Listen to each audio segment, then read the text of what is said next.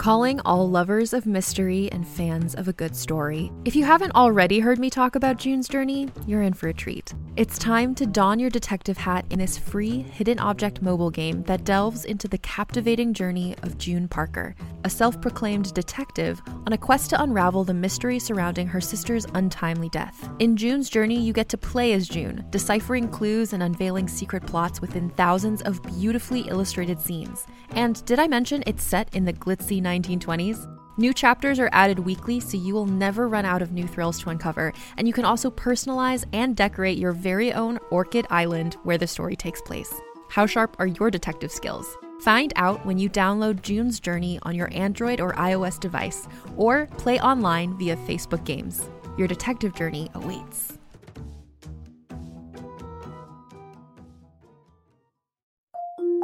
Can't get enough of Rebel Girls? Well, luckily, the Rebel Girls app is now completely free. That's right, you can listen to the entire library of goodnight stories for Rebel Girls ad free. Plus, check out the app's cool features like activities, trivia, custom playlists, and more. All parent trusted and kids safe. Find out more at rebelgirls.com slash audio and download the Rebel Girls app today. Thanks for listening.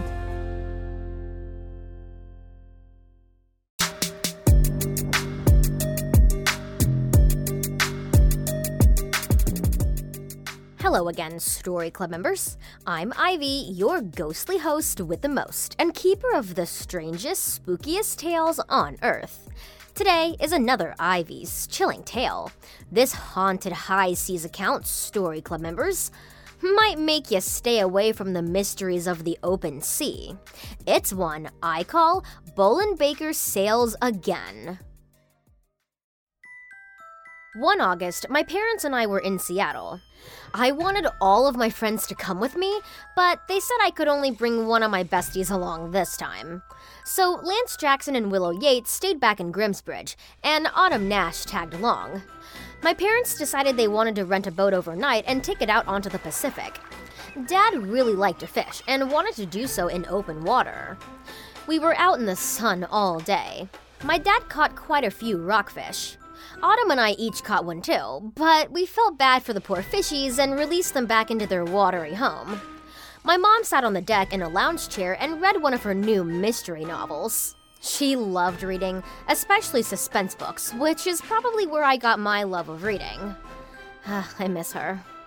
But as you might know, being out in the sun all day can wear you out.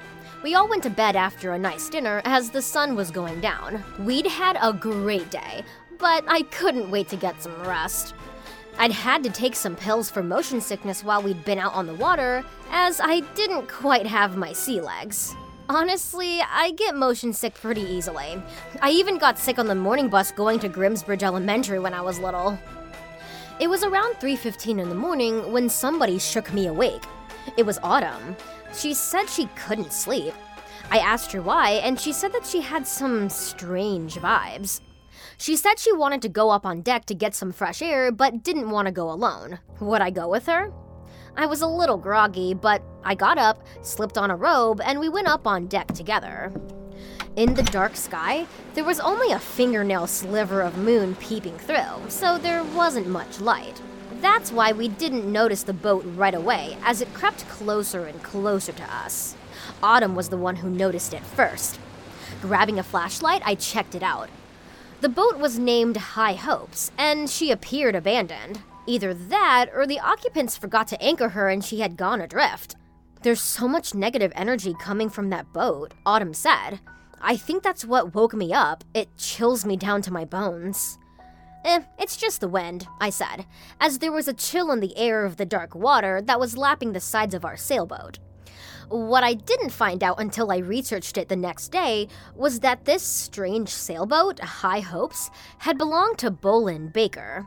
Named Albert David Baker, he was a sailor who used to work on commercial fishing boats 75 years ago. But his mean temper, antisocial nature, and intoxicated behavior often caused him to be fired. He was named Bowline Baker after the well known nautical knot, Upset with the world, Bowline Baker bought a sailboat, High Hopes, with the idea to find calm and peace on the ocean by himself. Fed up with society, he planned to sail the seven seas and go wherever the current took him, leaving from Point Hope, Alaska. A few months after he'd set sail, however, the only friend of Baker hadn't heard any radio transmissions. It was assumed that he was lost at sea, and he was. Then, on August 5th, 1957, a science vessel found the lone sailboat in the Arctic archipelago. Apparently, it had been drifting through the frosty islands for years. Going aboard, the crew found the mummified corpse of Baker. Apparently, he died in his sleep, as he was still in his bunk. The science vessel captain towed the ship back into Newfoundland and reported the death. He also reported strange things happening aboard his ship. Some men had gone missing, assumed to have jumped overboard. There were reports of an angry ghost walking the halls of their boat who appeared to be Bowline Baker based on photographs of the cantankerous sailor that they'd seen. It's believed by some superstitious members of the crew that the restless spirit of the sailor was disturbed by them, and that Bowline Baker took his wrath out aboard the science vessel. The whereabouts of High Hopes is sketchy. The boat went from one owner to another rather quickly. Many of the owners reported that they had fatal or near fatal accidents while they owned Bowline Baker's old sailing vessel. If I'd known this, I probably wouldn't have tied the railing of the ship Autumn spotted to ours and boarded her. Autumn said I was pretty stupid for doing so, but hey, come on, I love a mystery. Of course, there's that old expression that curiosity killed the cat, and in this case, I was the cat that almost happened. I soon realized that I wasn't alone on the empty High Hope ship.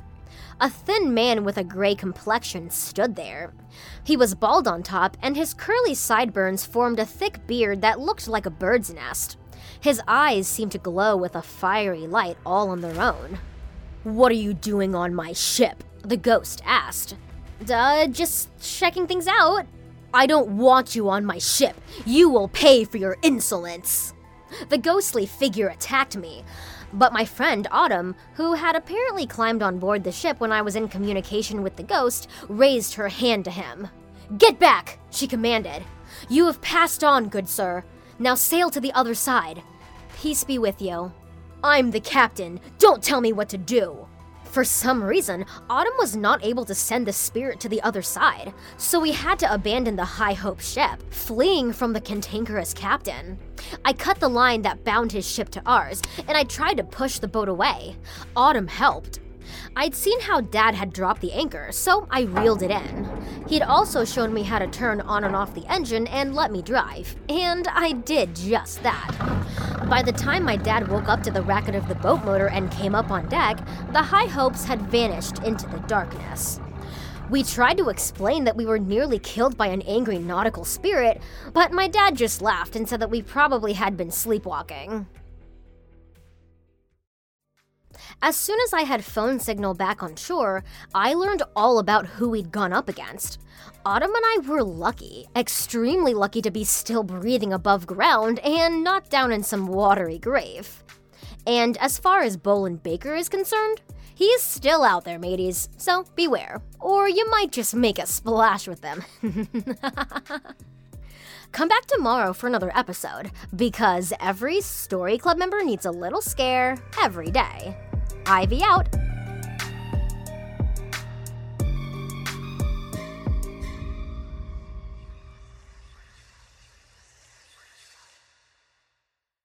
Go, kid, go.